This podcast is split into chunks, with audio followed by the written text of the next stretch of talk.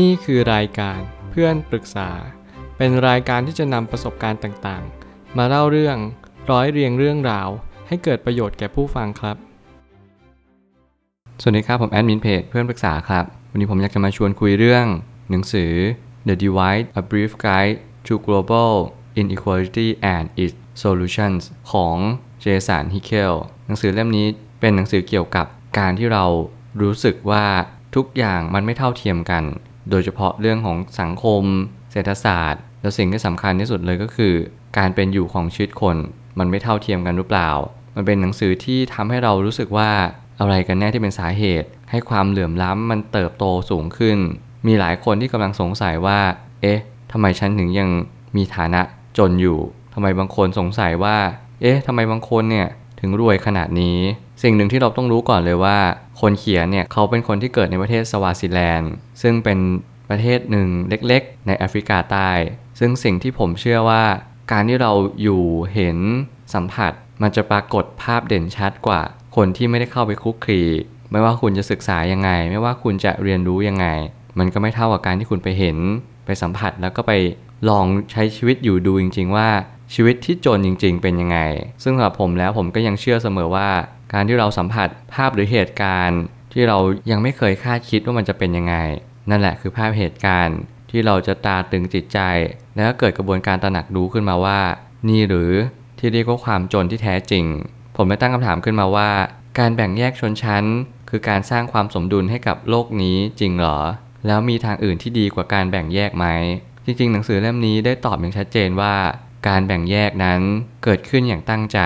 หมายความว่ามีคนกลุ่มใดกลุ่มหนึ่ง ที่พยายามสร้างเรื่องให้ดูเหมือนว่าทุกคนเนี่ยจนด้วยความตั้งใจของตัวของเขาเอง แต่จริงๆแล้วมันไม่ใช่เป็นแบบนั้นเลย มันคือการที่เราตั้งใจให้คนคนหนึ่งรวยขึ้น และคนคนหนึ่งก็จนลง แน่นอนว่าจริง ๆ มันอาจจะไม่ใช่ร้อยเปอร์เซ็นต์แต่มากกว่า 50%ยังไงคนเขียนก็ยังเชื่อเสมอว่า ความจนเนี่ยมันไม่ได้เป็นการที่มีคนใดคนหนึ่งสร้างมันขึ้นมา แต่มันเป็นการที่ทุกคนเนี่ย ร่วมมือสร้างกันด้วยตัวทุกคนเอง รวมถึงคนจนแล้วก็คนรวย ก็ร่วมกันสร้างมันขึ้นมา ความหมายจริง ๆ ที่จะสื่อก็คือ ถ้าเกิดสมมติว่าเราไม่มีคำว่า free market เราไม่มีคำว่าระบบทุนนิยม อะไรเหล่านี้ สิ่งที่มันจะบ่งชี้ว่าเราสามารถที่จะร่ำรวยได้ อาจจะไม่สามารถเป็นไปได้ แต่แน่นอนว่าการที่มีคนรวย ก็จำเป็นต้องมีคนจน สิ่งเหล่านี้เป็นของคู่กันเสมอ เพราะว่าเราไม่สามารถให้ทุกคนเท่าเทียมกันได้ สมมุติเรามีเงินแล้วจะให้ใครทำงาน แล้วคนจนละ่ะจะอยู่ตรงไหน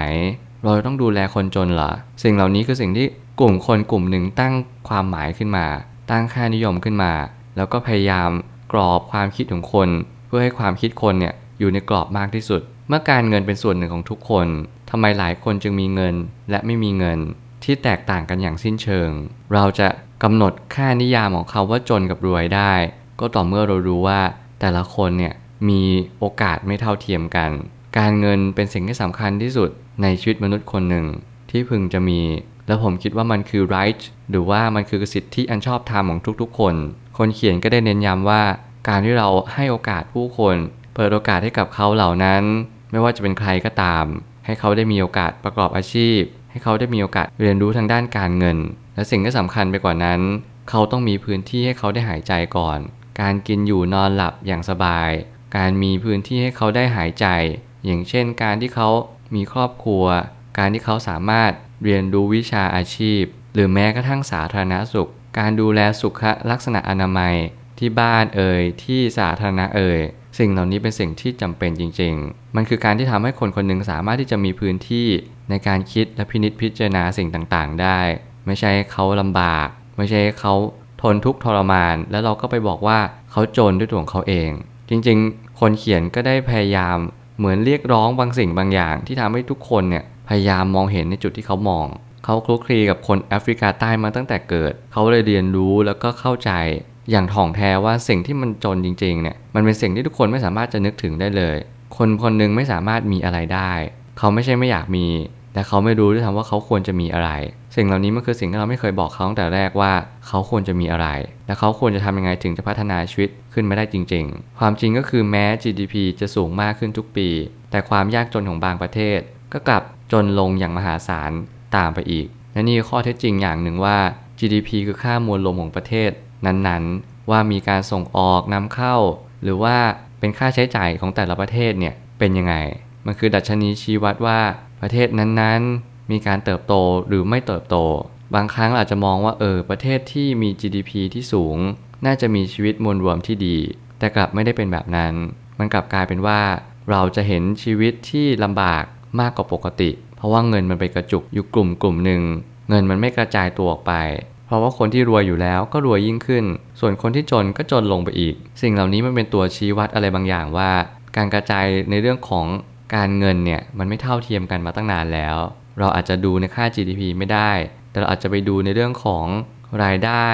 จำนวนถือครองสินทรัพย์ต่างๆ ของโลกใบนี้ว่าใครกันแน่ที่เป็นคนถือครองสินทรัพย์ ใครกันแน่ที่มีอิสรภาพทางการเงินที่แท้จริง สิ่งเหล่านั้นจะเป็นตัวชี้วัดที่ดีกว่าค่า GDP ของแต่ละประเทศ การแก้ปัญหาจะต้องเริ่มต้นจากการแบ่งสรรปันส่วนให้พอเหมาะ เพราะปัญหาหลักๆ คือ คนไม่มีความรู้ที่จะประกอบอาชีพ และโอกาสที่เท่าเทียมจริง ๆ และนี่คือหน้าที่ของเราทุกคนที่เราจะให้โอกาส หยิบยื่นโอกาสที่เรามีให้ บางคนรู้บางคนไม่รู้ ถ้าเกิดเรารู้ แล้วนี่เป็นสิ่งที่ดี เราจงแบ่งปันสิ่งเหล่านั้น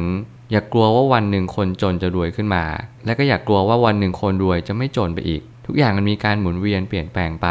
เมื่อไหร่ก็ตามที่ยุคสมัยมันเปลี่ยนแปลงไป ใครอาจจะไปคาดคิดว่าแอฟริกาใต้อาจจะมารุ่งเรือง และเป็นผู้นำประเทศ ผู้นำของโลก แล้วมาแทนที่ใครบางคนในโลกปัจจุบันนี้ สิ่งที่ผมกำลังจะสื่อก็คือ เราอย่าเพิ่งไปดูถูกแอฟริกาใต้ อย่าเพิ่งไปดูถูกประเทศที่ยากจน แต่เราจงมองเห็นโอกาสและประโยชน์ว่า เราจงช่วยกัน เราจงดูแลซึ่งกันและกันอย่างเพื่อนมนุษย์คนหนึ่ง ผมเชื่อเสมอว่าการที่เราทำความดีต่อกันเนี่ยมันทำให้เราเหมือนกับลงทุนในความดีไปในตัว เราให้เขาในวันที่เขาไม่มี วันหนึ่งเราไม่มีเขาก็ให้เราเหมือนกัน สิ่งเหล่านี้ก็คือสิ่งที่มัน เป็นเซอร์เคิลเป็นวัฏจักรที่ดีที่สุด มันทำให้เราเข้าใจว่าเราไม่ได้เก่งตลอดไป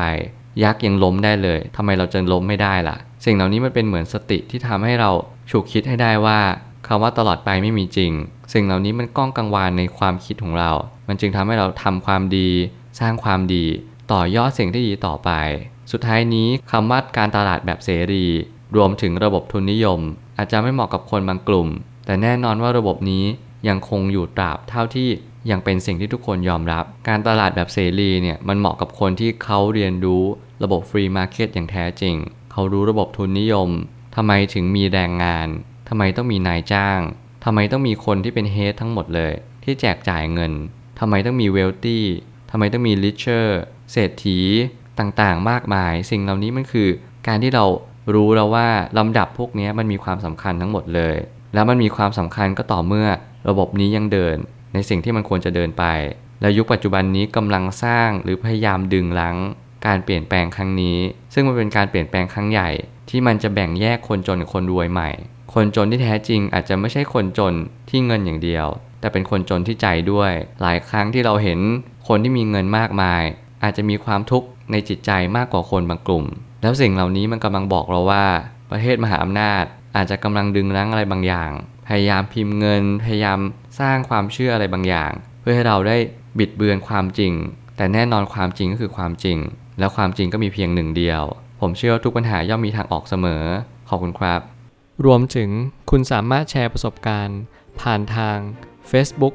Twitter และ YouTube และอย่าลืมติด Hashtag เพื่อนปรึกษาหรือ f r ร e n d t a l k ด้วยนะครับ